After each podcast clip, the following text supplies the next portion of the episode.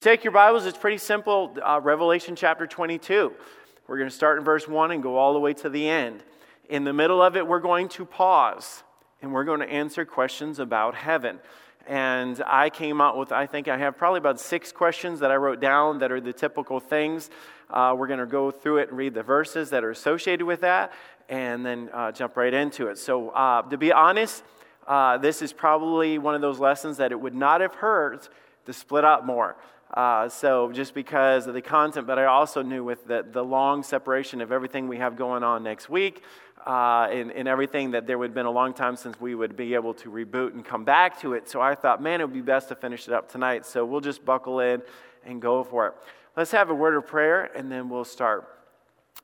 God, we thank you so much for the word of God and Lord, how powerful it is. Lord, how you are giving us, Lord, a glimpse into the future and understanding of what is to come. But Lord, you explain in this chapter why it's so vitally important. Lord, give us understanding as we read this. And Lord, allow the Spirit of God to speak to our hearts and minds. Lord, we know some of these things are a mystery, and some of these things we won't fully understand. But Lord, give us a glimpse of it as we're here on earth, Lord, to look forward to the promises that you've laid out for us in your word and what we have to look forward to in eternity. We pray these things in your name. Amen. So last week we went into the, the, the, some attributes and some of the things that the Bible talks about the lake of fire. And then we talked about how God brings down the new Jerusalem. He makes a new heaven and a new earth. And we started talking about how our idea of going up into the clouds and the city and the clouds and things like that was kind of not exactly what we see in cartoons and images today, is not exactly what we actually read in the Bible. And uh, don't get me wrong, it's not, it's not that it's not majestic, it's not heavenly in things, but the Bible talks about a new heaven and a new earth, talks about what he creates here on earth. Uh, but we, we kind of stopped as we were getting to all the description of what they were describing of the, uh, the gates of pearls and, and the foundation and the streets of gold and all this, this uh, all the different stones that this, we see and are described, the, the beauty of heaven. And we said there's no way that I could ever see anything on this earth, your ear could ever hear anything on this earth that would make us understand. Because heaven can't be compared to anything. So there's nothing here that we're going to be able to go, oh, it's kind of like this. That will never happen. But we do get into the next part of this and we start drawing this bigger picture of what heaven is like. So, Revelation 22, verse 1 And he showed me a pure river of water of life, clear as crystal proceeding out of the throne of God and of the Lamb. Now, this is symbolic again. Remember last week we, we studied, and we don't know if it's symbolic or physical. There's no more sea. And I saw that there was no more sea. We thought maybe because of the fact that the world is reformatted for this this river of water, this, this supply, this provision that God gives. And the Bible often gives description about rivers of water, about it being a thing of beauty, a beauty of refreshment, a, a place of satisfaction. In Psalms 1, it says, And he shall be like a tree planted by the rivers of water. And what happens? And it bringeth forth fruit in its season. And the leaf also shall not wither, and whatsoever he doeth shall prosper. It's a constant supply, it's never lacking. It brings stability, it brings strength, everything that you need. Do you notice how it says that it's clear as crystal? Why is that? Well, you got to think there's nothing to pollute it. We don't know that concept here on earth. You know, you go to any stream or any kind of lake, it's going to be polluted.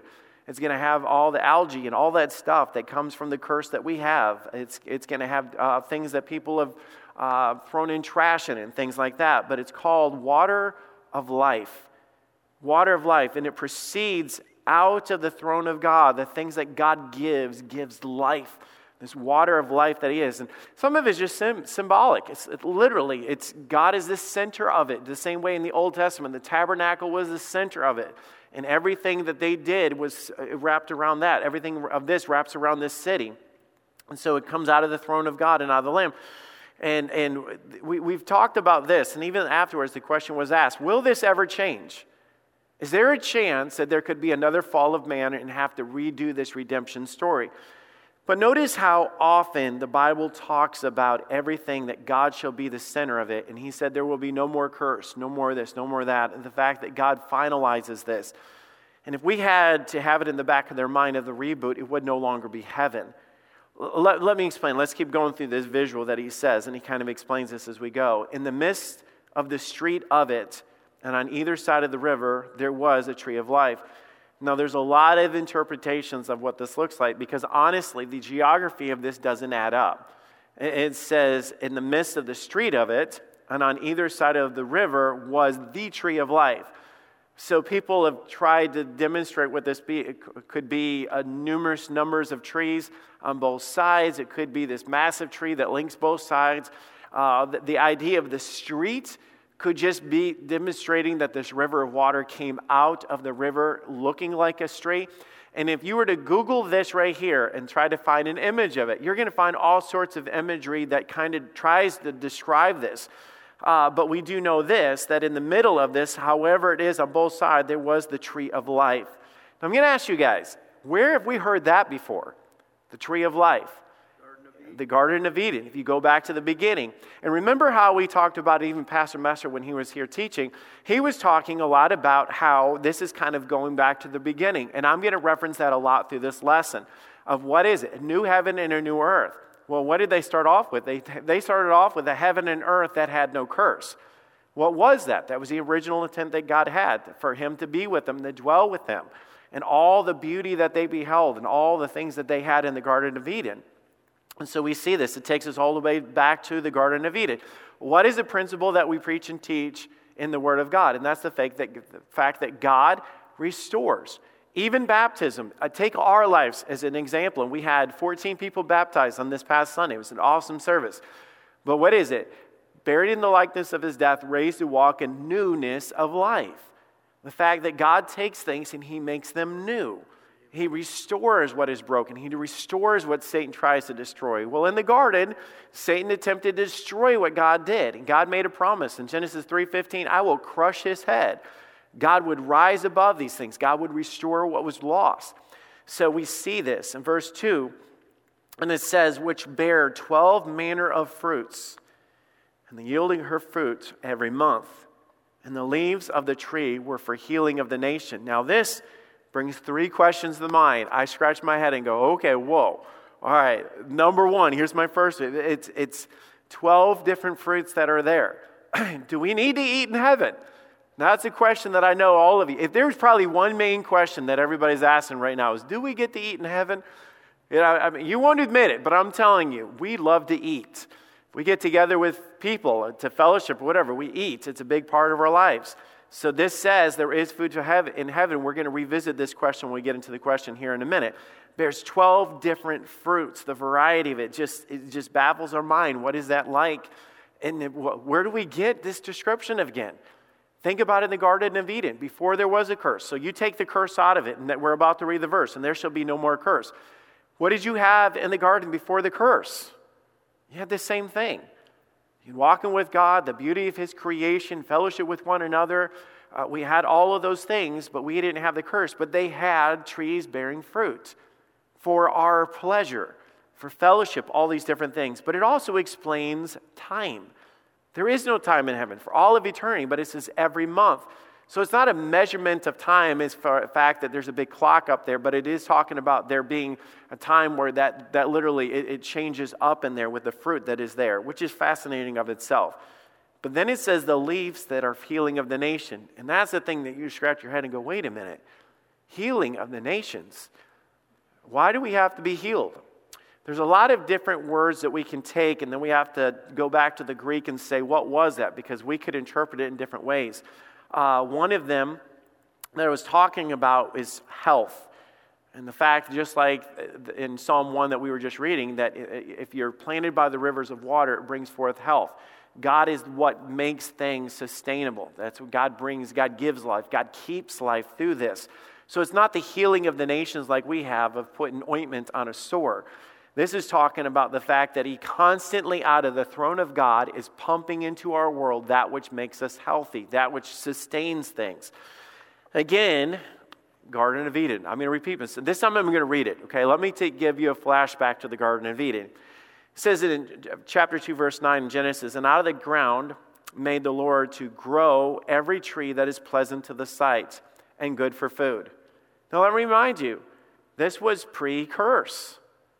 But God still provided this because it was part of the thing that He said, This is good. I want you to have this. I want you to enjoy this. So this was precursed. It was good for food, and the tree of life also in the midst of the garden. That's the same thing that we read in this description at the end. And the tree of the knowledge of good and evil.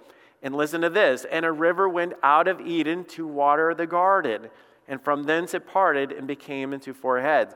So we have this same description of this place, of this, the Eden or the source of God, the rivers coming out of it, the tree bearing fruit, and it was good for food. So it is. Flashback to understand what we're reading now, as a lot of it's tied into that. So, did you notice what is not in heaven? There's the tree of life, the river of water, bearing fruit, but there is no tree of the knowledge of good and evil. That is what brought the sin. That's what brought the curse. That's what brought the choice. And you say, why is it? Because man at this point has already made his choice. We've already accepted Jesus Christ. And man, this passage, chapter 22, reiterates this all the way through. Verse 3 And there shall be no more curse, but the throne of God and of the Lamb shall be in it, and his servants shall serve him. No more curse. Rewind Genesis, no more curse. There's no more sin, no more sacrifice, no more thorns, no more thistles, no more all of these things, no more death, no more dying. All of those things are gone. But it's, it's fascinating of the fact that it also ties in that we will serve him. If you, if you wonder, what are we going to do in heaven? You know what I'm saying? Because a lot of times you have the pictures, and somebody's going to play a harp and somebody's going to sing. And, and I mean, that's really the picture. It's just like standing around praising God, which, don't get me wrong, we're going to be praising God. We, we see that description in Revelation. Go back to the beginning of the cha- uh, book, it's, it's in there. But we're going to answer that in just a few minutes as we go into that. Because I, I want to pause and just give you like six answers of what heaven is like. Verse 4 And they shall see his face, and his name shall be in their foreheads. We don't know what the description is of what that looks like for people to have their names in his foreheads, other than the fact that it is a form of ownership.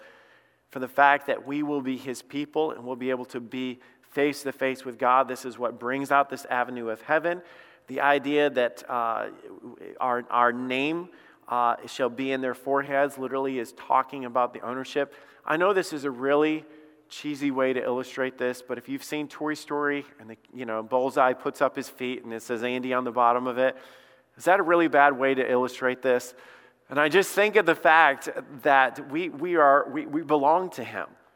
I, be, I, I, get to be there because I am a child of God. I, I am a joint heir with Jesus Christ. And we look at it, and it literally our, our name, we're stamped with the, the sign, the symbol that we are the children of God. This is in verse 5 and there shall be no more night, no, neither, and they need no candle, neither light for the sun, for the Lord hath given them light, and they shall reign forever and ever. Now, there's a popular song. We did one of these popular songs last week. Uh, David Phelps sings a song called No More Night. Uh, you think about what the night is. All through the Bible, the night demonstrated, you know, uh, uh, uh of darkness or not being able to find our way. And the Bible is the light. And you're about to see a description that we have a name of Jesus that is so cool and powerful, and we'll, we'll read that here in a minute. But the idea that he's saying that there's not going to be any more darkness. There's not going to be any shadows. There's not going to be any of these things that we know. And the Bible is filled with the description of that, uh, uh of darkness. And the Bible talks about when the presence of God's there, all darkness has to flee. We sing that song in, in Revel, uh, um, the, the song, The Great I Am, when we sing that all darkness has to flee. But you know why? Because he's the light of the world. There is no darkness. Do you guys see what we're getting as a theme through this? And you say, is there a chance? Is there a chance of the curse coming back? Is there a chance of tempting man and falling again? You really, God's taking everything out. He says, there's no more dark. There's no more curse. There's no more tree of the knowledge of good and evil. Everything that's supplied is coming straight from God, out of the Lamb of God, all of these things. So we're going to pause and answer some questions about heaven. Number one, what will we be like in heaven? Now, Revelation doesn't go into all these things. It hints at some of these things, but it doesn't go into this. Number one, we're going to have a changed body, but we're going to have a body. And, and let me explain this. And, and, and here's some verses that tie right into this, and this is kind of rolls in from an expository study into a doctrinal study, okay? Says in 1 Corinthians 15 52, in the moment, in the twinkling of an eye, at the last trump, the trumpet shall sound, and the dead shall be raised incorruptible, and we shall be changed. So, without a doubt, it's not the same. We, we know that because the Bible is giving us that this, the word change literally means transformed, or better, this, it's also the same word for transfigured. Now, right now in your, in your mind, how many of you have something in the Bible that comes with the word transfigured? Raise your hand or comment. On the Mount of Transfiguration. That is where Jesus was up there, and, and the two men of the Old Testament come there, and they were different, and then we call the mountain of transfigur- transfiguration. And Jesus was in the form or the body of himself, but they were transformed. It was different. Uh, it says this, so let me read it in Luke 9 29. And as he prayed, the fashion of his countenance was altered, and his raiment was white and glistening, glistering. And behold, there talked with him two men, which were Moses and Elias, who appeared in glory and spake of his decease that he should be accomplished at Jerusalem.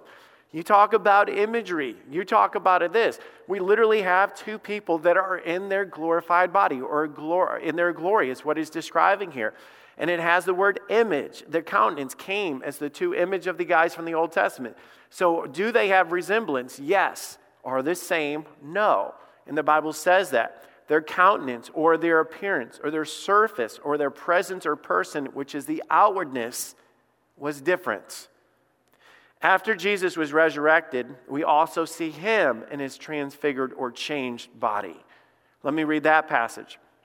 Luke 24, verse 36. And as they thus spake, Jesus himself stood in the midst of them and saith unto them, Peace be unto you.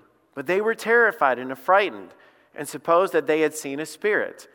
They did not fully recognize Jesus of what he was. Mary was talking to Jesus in the garden. And Mary did not know that it was Jesus until Jesus spoke and said, Mary, it is I. And then she turned and said, Rabbi. Now, why was that? She supposed at the beginning that was the gardener. He was changed. Now, if you want me to describe this, I can't. All we can do is like read this in the Bible to know that the Bible puts all these pieces together. So they didn't recognize him. They had supposed that they had seen a spirit. And when they said unto them, Why are ye troubled? And why do your thoughts arise in your hearts? Behold, my hands and my feet. What are we seeing? The physical attributes of Jesus Christ. Look at my hands, look at my feet, what he's describing there. And see, for the Spirit hath not flesh and bones, as ye see me have. When they had thus spoken, he showed them his hands and his feet, while they believed not for joy. For they believed not for joy, and wondered. He said unto them, Have ye here any meat? Now we get into the physical body aspect of it again, or it's still a spiritual body, it's a glorified body. And they gave him a piece of broiled fish and of honeycomb, and he took it and didn't eat before them. So you see this. How did Jesus end up in this room to begin with? If you know the story, when they were in the upper room, and this is after the resurrection of Jesus Christ, he appeared unto them. So that's not like, okay, I, I hope it's nothing like we see here on earth. Okay, if it is, you just, that's a whole other story for another time. So, but it's the idea that this was not normal. There, there, he was in a different type of body. Now, let me tie it into us. Says in 1 John 3 2, Behold, now we are the sons of God, and it doth not appear what we shall be. But we know that when we, he shall appear, we shall be like him, for we shall see him as he is. So we start bringing this together. Okay, that's how he was. He was in his glorified body. We see the Mount of Transfiguration with uh, Elias and, uh, and also Moses at that point. And then we, we shall be like he is. Going back to the beginning, it says, We shall be like he is. Think about Adam and Eve. And I know we are using that reference a lot. And God said, Let us make man in our image, after our likeness. Think, think about what this is. And we say, Man, what was that like? Well, here he is, forming man out of the dust of the ground. God created man in his own image. In the image of God created him. Male and female created he them. Now, is there a spiritual aspect of it? Yes. We were, we were created to love God, we were created to be loved. We were created to have joy and peace. We were, we were created with all these attributes. The rest of creation that God created did not have that. That, that was the things that God put into us. We love Him because He first loved you, us. We cannot say that about a cow. And I'm not just saying that to be funny. We're not the same as them. We, we were created with a soul. We were created with a spirit. We were created with the inner man. We were created in the likeness of God. But also, we know, He said, let us form man after our likeness. We, so we have a rough image of what it's going to be like when we're reading all of these things to get an idea. So, will we eat in heaven? Let's just answer that, okay? Because I know in, in, inquiring minds want to know, so let's answer it. The short answer is absolutely, we're going to eat in heaven. The other side of it is we don't have to eat in heaven. It, it's not a matter of, I'm going to die if I don't eat. I don't, and I don't think we'll ever say the words, I'm starving to death. Actually, my kids will probably still say that, but uh, it won't be true. Uh, going back and finishing that passage that we did a minute ago uh, with Jesus in the upper room, and when he had thus spoken, he showed his hands and his feet. While they believed not for joy, wondered and said, unto Have ye here any meat? And they gave him a piece of broiled fish and of honeycomb, and he ate it. I mean, you think about that. He appeared into the room, and then, and then he says, I'm famished. Let's eat, guys. Uh, we, we, we learn from a lot of the study in the Bible that it describes things like this in the heaven sense too. And he said unto me in Revelation 19 9, Blessed are they which are called to the marriage supper of the Lamb. And he said unto me, These are true sayings of God. In heaven we will eat, but we will not have to eat. So there's no sin in heaven, so there can't be calories in heaven either, okay? And, and, trust me, guys, that is a good thing, especially. Is anybody else already feeling the extra bulge for the Christmas season? I know why they call it, you know, have a jolly good time. I, I'm, I'm figuring that out. It's all the fudge and the Buckeyes and the cookies and all that other stuff. So we battle with that here. There will be no sin and gluttony in heaven, so I have good news. We can eat of that tree that has all the different bearing fruits. You won't have to count calories. You don't have to count steps and all of that. You can run the streets of gold and not have to ask one person, How many steps did you get in today? So that's another reason why it's heaven. So, so what is the reason for it then? Because here, if we don't eat, you will die. But in there, it's always been, even from the idea, the description of Adam and Eve, and God went walking with them in the cool of the day, and He said He made food that was good to eat. Literally, the description of there. Think about when they would go into the tabernacle and they had the table of showbread, and they would sit down and eat in the presence of God. Think about in Revelation at the beginning of it, and he says, If any man will open the door, I will come into him and sup with him, and he with me. Food at the beginning of the intent of it was created for fellowship, it was created for pleasure. And, and I know we are like, we, we joke about Thanksgiving and overeating buffets and all, all that other stuff. But when we get together, it's a natural thing. Let's go to eat. Let's have a refreshment. Let's go out for ice cream. It was, it was something sitting to sit down in the middle of us to bring us together in a common bond of unity. So I, I believe when it comes to this, that heaven's not a matter of that we need it. It was a matter of bringing it back to the original intent of fellowship with one another and fellowship with God. It's, it's, it's awesome when you think about the fact that God created something for us to enjoy together with this. And uh, even at the Last Supper, think about this. Uh, in Luke 22 15, and he said unto them, With desire, I have desired to eat this Passover with you before I suffer. It was the last thing he wanted to do. Sit down and have the Passover with them, to sit down and enjoy the presence of having it with them. If you notice, and I didn't put it in here, some of the later things that it says, um, it goes in to describe um, the fact that he said, I will no longer drink of the vine until we're up in heaven. So, even then, it describes that, that, that vision of heaven or that fellowship that we have in heaven. And then going back to verse 2 again in Revelation 22, he talked about that tree that bears the fruit. So, all of these different things, we have this description of food in heaven for fellowship, for the enjoyment of it, for uh, bringing us together, but not for necessity. Uh, will we know each other in heaven? Here's another question Will we know each other in heaven? Uh, I'm not going to go through every passage of this, but let me give you the principle. The Bible constantly references knowing people in heaven. And let me give you an idea. Even David, when he lost his son, and he said, He cannot come to me, but I can go to him. Understanding that even in that reference, he was saying, I, I can, I can go to and re, have that reunion with my son in heaven. And we have that a number of times that the Bible references the people that are in heaven. It's not like he reboots our mind and, we're, and we've lost that. Pastor Messer did an incredible job explaining this. And if, if you want to go back to that message that he did on heaven, he was describing that the fact that if you lost somebody, you can pick up that relationship. If you've been broken, in, that aspect and you, you're longing to see them, you can look forward to that once again. Even if I can bring in the aspect of it, when you get to heaven, you think about the, uh, the, the, the, gates and the, and the foundation and all those things that he talks about, the name of the apostles and the names of the tribes of Israel. We're not going to get there and scratch our head and be like, oh, who is that? No, it's identity, it's names, it's, it's tying those things in together. But with that said, there will be no marriage as we know it in the physical relationships today. He, let me give you the verse. For in the resurrection, Matthew 22, verse 30, for in the resurrection, they neither marry nor are given in marriage, but are as the angel of God in heaven. Is there a relationship? Yes. Is it the same relationship as we have here? No. I, and I, I, think because of the fact is there won't be loyalty to any but individual person. There won't need to be. All of our attention and all of our purpose in that aspect of our life goes directly to God.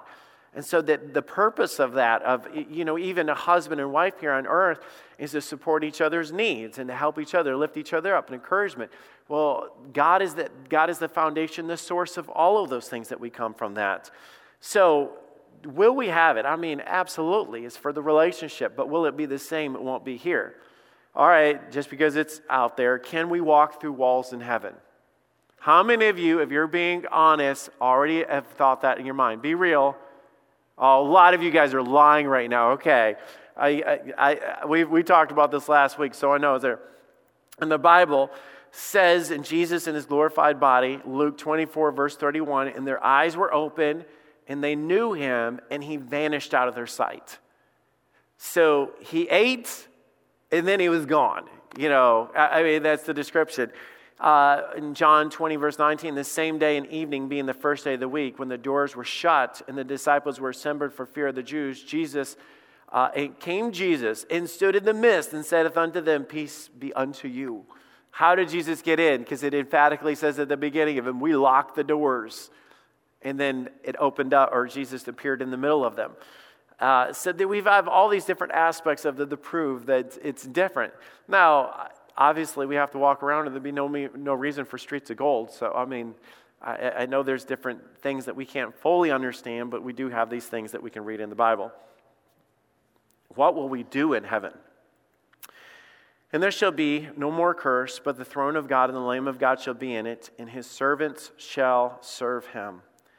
We're not exactly sure what this means, but I can take you back to Genesis again.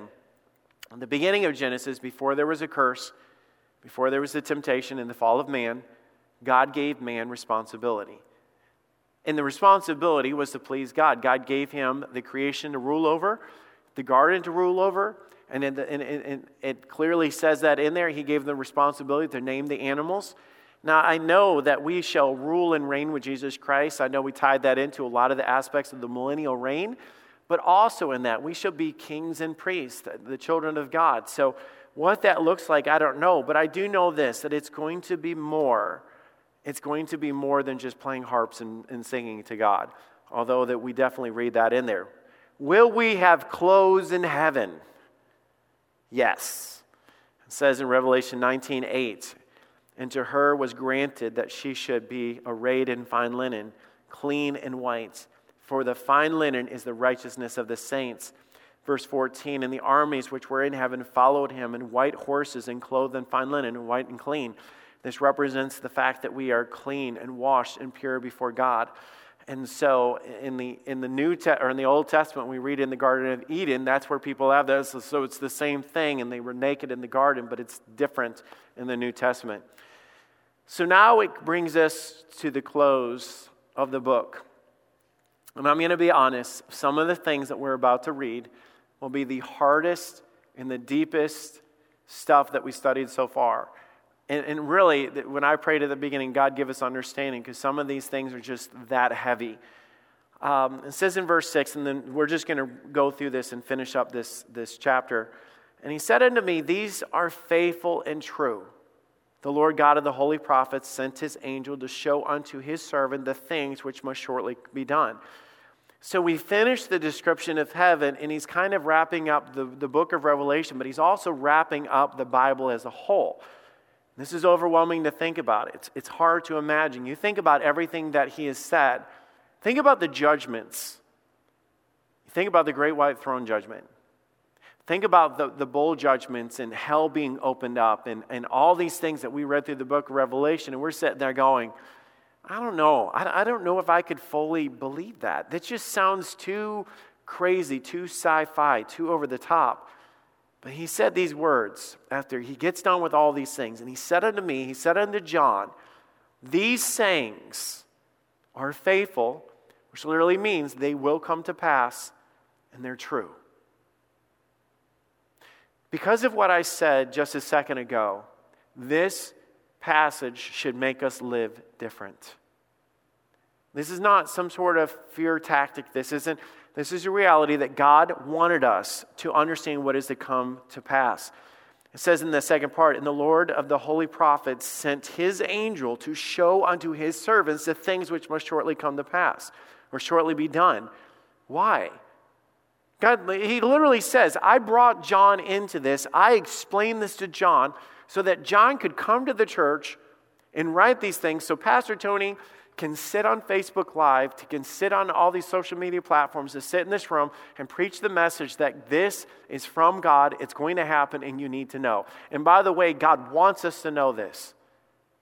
And a lot of people like steer away from Revelation because it's the fact that it is a lot of things that go over our head and a lot of things that scare us to death and make us think. But you realize that God said the reason why I brought John Revelator is because I want the church to know these things. There is no excuse for us to go out of here and walk through life apathetically, not understanding the judgment to come or what's going to happen to those that we love or those that are neighbors of us, and act apathetically when God said, I clearly warned you. It would be like this and wait, wait till you read some of this, that, that, how deep it gets with what God's emphatically saying through this.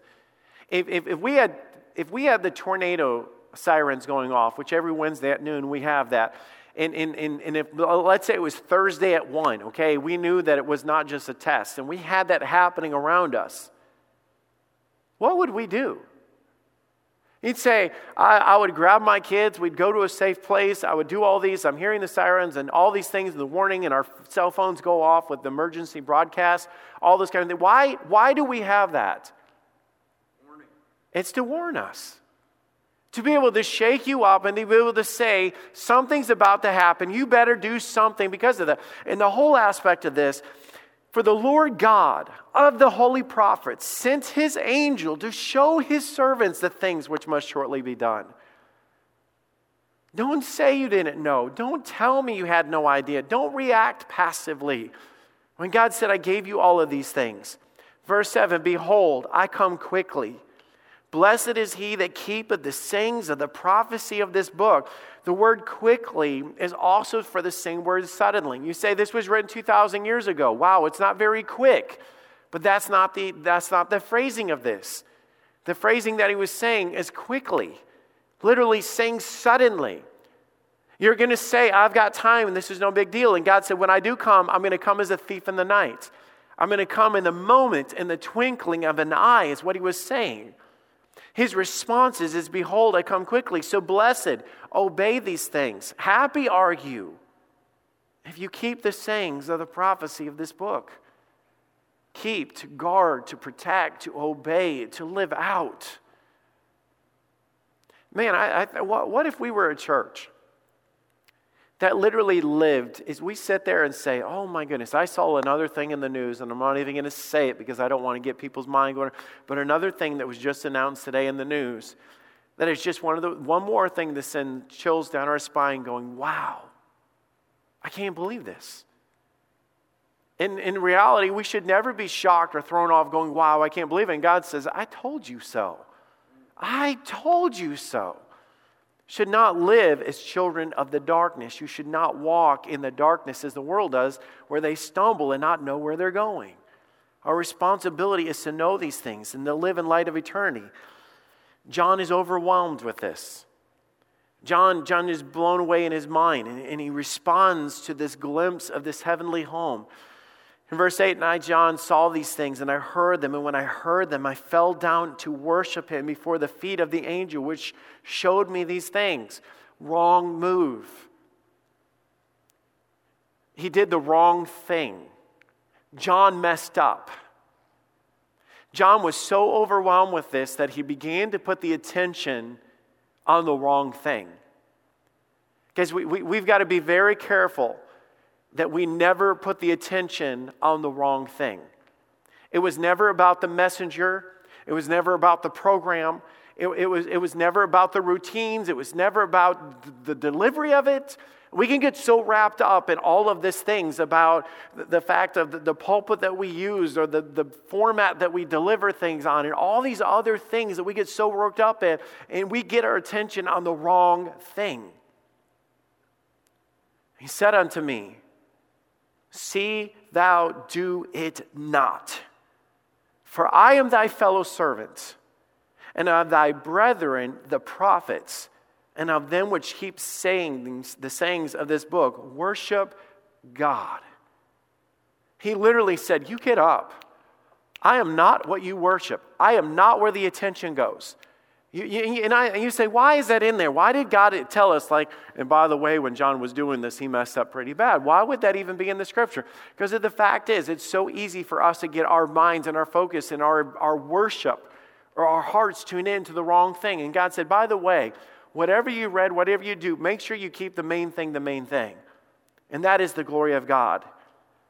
I, I tell you, we've, we've got a lot of um, pastors and preachers and, and things like that I, I pray to God that I am I'm never put myself in a position as your pastor or anybody else on this stage that we ever elevate ourselves above being anything more than this a fellow servant of God. Do you hear that? That's what the angel said. An angel, get up. I'm just like the other prophets. All I do is point to the one that has done everything. And by the way, I don't care what title you have in this church or what position you have. I'm going to tell you who you are. You're a fellow servant of Jesus Christ. That's who you are. There are no big shots. There's only one that deserves the glory, and all the glory goes to God.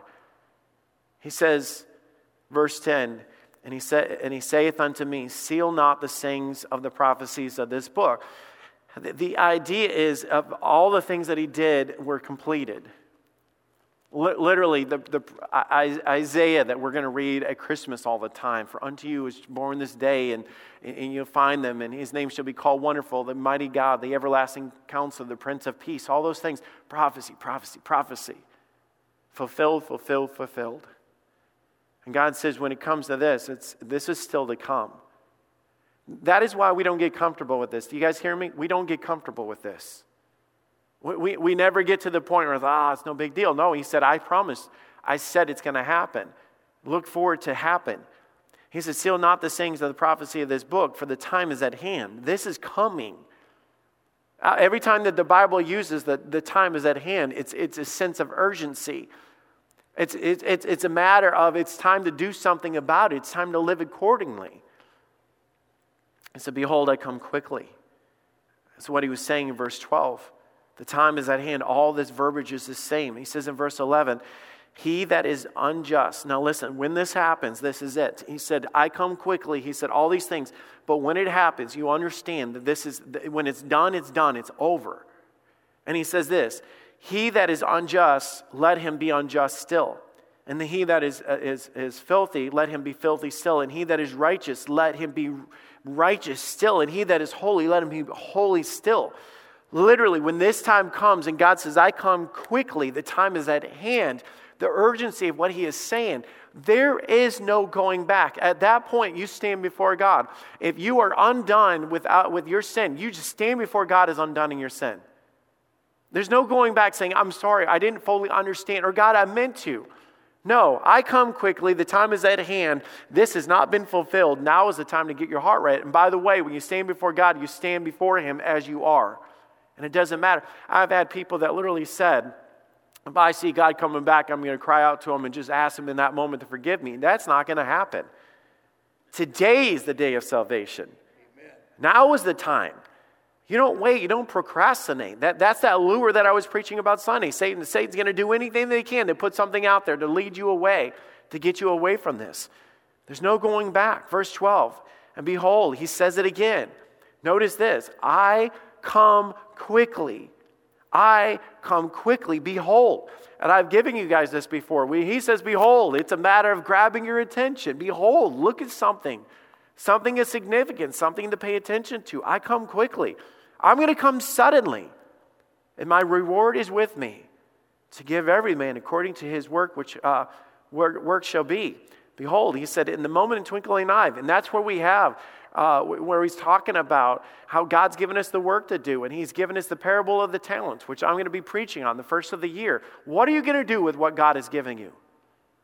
You know why I want to preach that now and getting ready for this new year? Because I do believe we're getting closer and closer when God's going to say, What did you do with what I gave you? What did you do with it?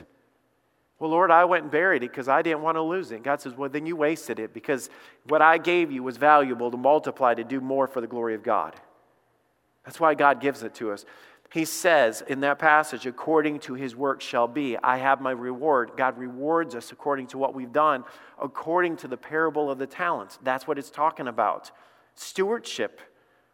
He said, I am the Alpha and Omega, the beginning and the end, the first and the last. I love to preach this. I love the fact that God points out all three of those is literally I'm there and I'm there. I started it, I'll finish it. I'm the, the beginning of the alphabet, the end of the alphabet. I had the first word, I'll have the last. I'm the creator and I'll end it. I created you, and we're going to stand before God to account for what we've done. It, it, it, literally saying it over and over again the way that it is. It started to end, it started to ending. Now we get into his warning. Now, guys, listen to this. And I know I say that, but I'm telling you, I think, I think we really need to listen to the warnings of God. Think about this. Think about every story in the Bible, everything that we've ever read, all of these things over and over and over again. You get to the very, the very, the very end of it. You get to the last things, and before he says, almost like, hey, before you finish, you need to know this. Before you, before you close the book and set it down, you need to know this. Listen to this. Blessed are they that do his commandments, that they might have the right to the tree of life, that they may enter through the gates into the city. He, he said, Blessed. He said, Let me just say, you've read the gospel, you've read the warnings, you read of this. He said, Now all I can say is, Blessed are they that are going to do it. it. Doesn't matter if you grew up hearing it, it doesn't matter how often you taught it. It's are you doing it? It's the application. I, I know I did this with uh, Judas on Sunday. It's, it's a matter of, I, I'm not asking how much has hit your head, I'm asking how much has hit your heart. It's it, blessed are they that do it, that do his commandments, that live it out. That, that is, whosoever shall call, call upon the name of the Lord shall be saved. If that is the way to, blessed are you that do it. Because it, without it, you're not going to enter into the city. You are not going to have the water of life. You are not going to step in the city of God. You're not going to. That they may enter through the gates of the city. Jesus said, I am the way, the truth, and the life. No man's going to come to the Father but by me. That was the instructions that he gave us. Blessed are they that obey. For without, remember last week when we were talking about no whoremongers and sorcerers and idolaters or liars shall have their part. He closes with this again, and he said, There's going to be a, dividing the wheat from the tares. There is a dividing that happens. God, every person that stands before God, it doesn't matter. God's going to separate man from those that are lost and those that are saved. There's going to be a great separation one day. Now, we've already read this in context, but this is the wrap up. This is the closing. If you've ever written a paper for school or whatever the closing, you do a recap. He's doing a recap right now. Is by the way, the only way you're getting into heaven is by, by Jesus Christ. And without it, and without are the dogs. And I know for us that sounds so like, oh my goodness, did he just degrade us by saying that the people that are lost? The dogs in the Bible were common. They, they didn't have humane societies and things like that. So dogs are often the scavengers, the one that we're seeking, the ones that were always hungry, going after whatever they could pick up, eating this and eating that. And he said, the ones that never found the river of water, that never found, that never had their thirst quenched, those that are, and he gives an illustration, like, like the dogs, the ones that are always running around looking for something, but they never can find it. And sorcerers and the whoremongers and the murderers and the idolaters and whosoever loveth and maketh a lie. They won't have it. They will be without. Separation is coming. There's a warning. There's separation. And by the way, that's separation between husband and wife that are lost and saved, separation from kids that are lost and saved. And then he says his authority. Verse 16 I, Jesus, have sent mine angel to testify unto these things in the churches. I, you know why God says I brought it to the church? Because God created the church. And people say, oh, I don't have to go to church. I don't need the church. Let me tell you, Jesus Christ came and died for the church. You want to know something that I'm going to preach my heart out in the new year?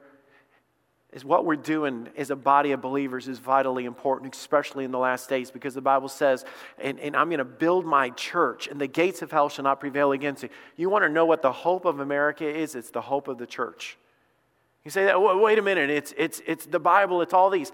The, the God brought the Bible, the preaching, the people together to make us stronger. And the Bible says, forsake not the assembling of yourself together as the manner of some is, but exhorting one another, and so much the more as you see the day approaching.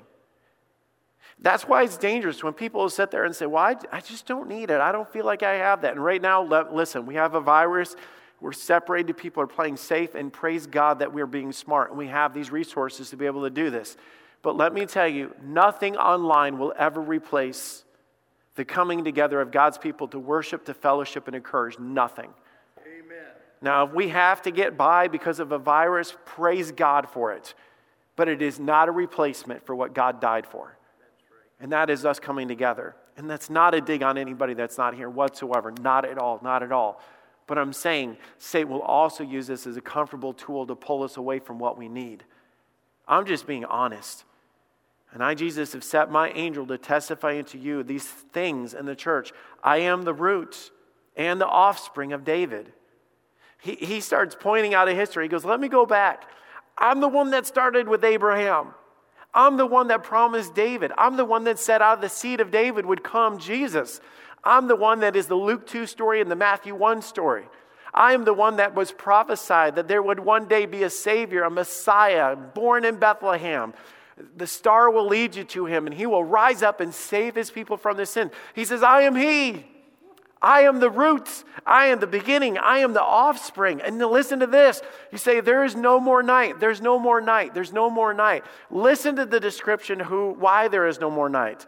And he said, And I am the bright and the morning star. Literally, you know what the morning star is? It's a fresh start to something. You can have an awful, horrible day.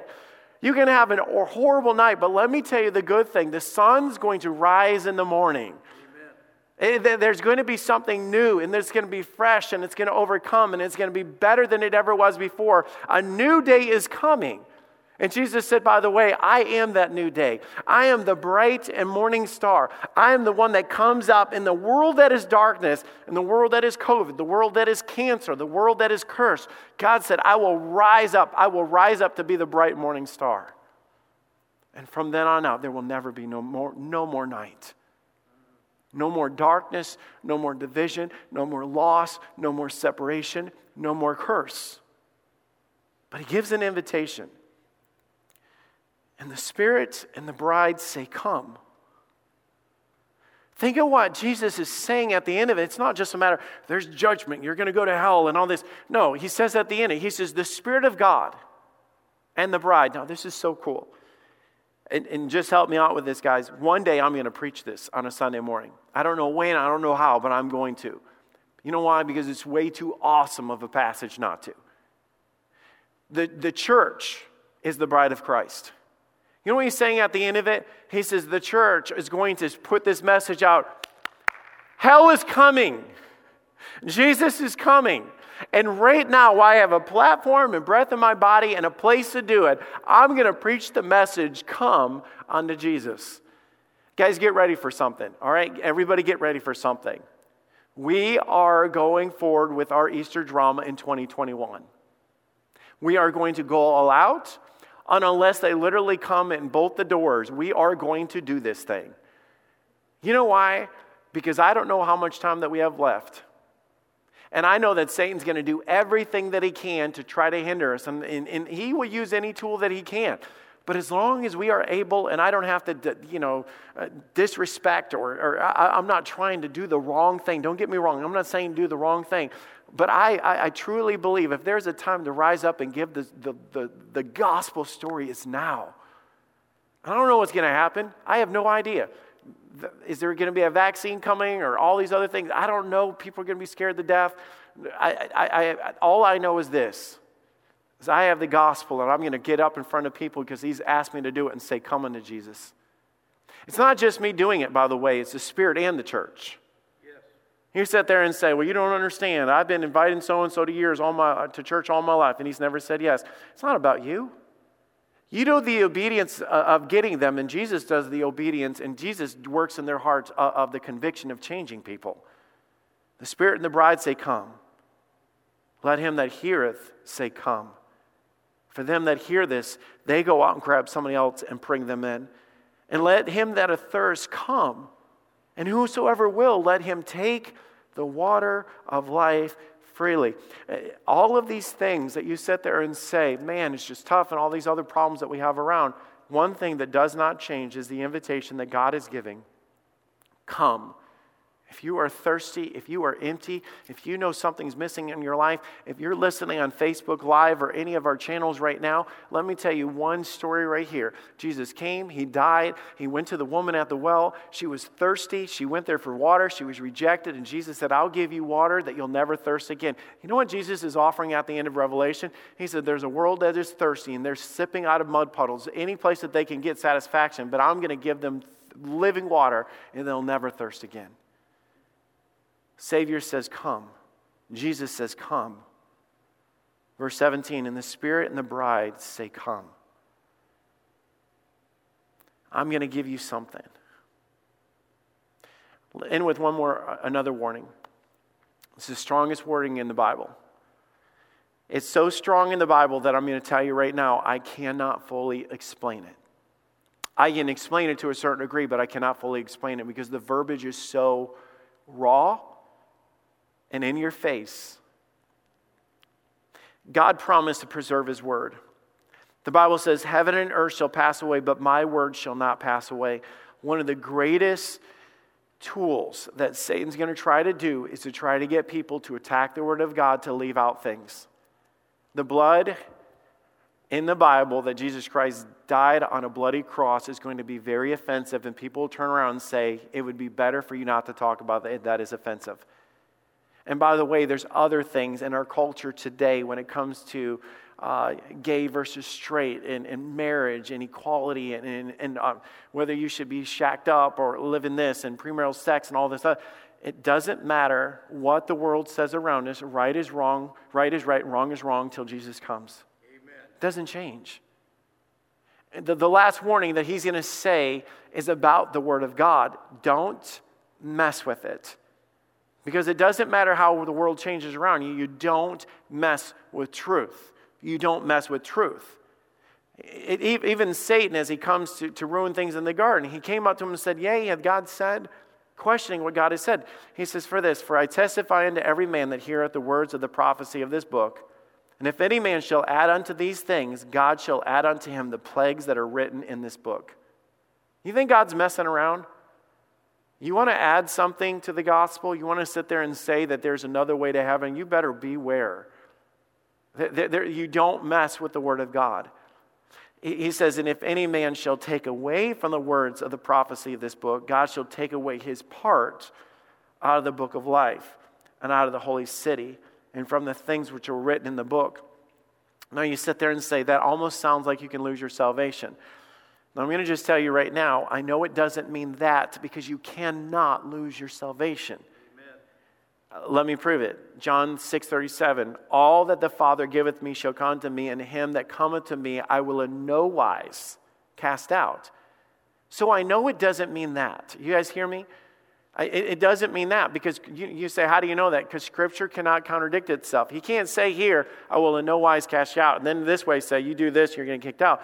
But I do know this, and I can tell you this Anybody that is able to mess with the Word of God and mess with the gospel has a heart condition to begin with. You're, you're talking about evil and, and, and, and, a, and a mindset to manipulate the hope of man. There, there's something darker going on there.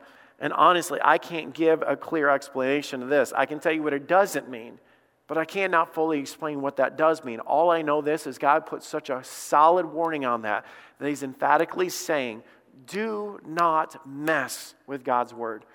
I've had people come up to me and say, Well, this is right or this is wrong or whatever. And I will quickly say to them, You better show me, because I'm not preaching that without it being in the Word of God. A lot of traditions and a lot of things that we hold on, you, you have got to show me where that's in the Bible. The Spirit of God will convict us and lead us. Let's finish up. He which testifieth these things saith, Surely I come quickly. And again, he says that. Do you notice how many times he's saying that through this? I'm going to come suddenly. I'm going to come suddenly. I'm going to come suddenly. Amen. Even so, come, Lord Jesus. It's, it's amazing how he puts that in, the, in uh, of this of saying, even so, come, Lord Jesus. This is our desire, and, and we, we long for the return of Christ. Can I be honest? I'm tired of saying goodbye to people. I'm, I'm tired of it. I, have had to say goodbye to so many good friends. I, I went to Mrs. Denoff's house a number of times and went to her when she was getting bad. I got to her when she was really bad. I got to two times on her deathbed. And to sit there and hold her hand and, and have to look her in the face and know that that was my last conversation that I'm going to have with her, I'm sick of it. I hate it. I, I remember last year having to stand beside my dad and literally say goodbye to my dad, knowing that this is my last conversation that I'm ever going to have.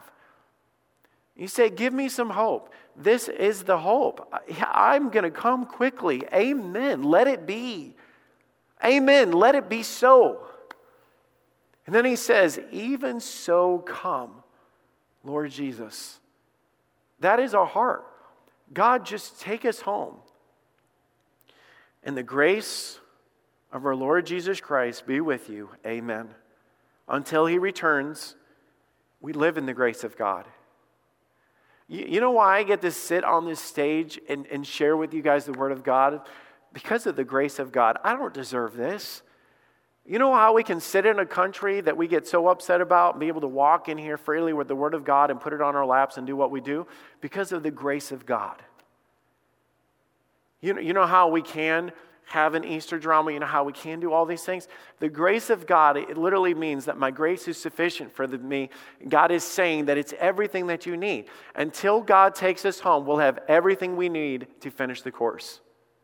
God's not going to leave us alone. He, he, it, I, I, know that the world is crazy and, and bizarre right now. I know that. But I have everything that I need to finish this course whatever challenges we face, no matter what comes our way.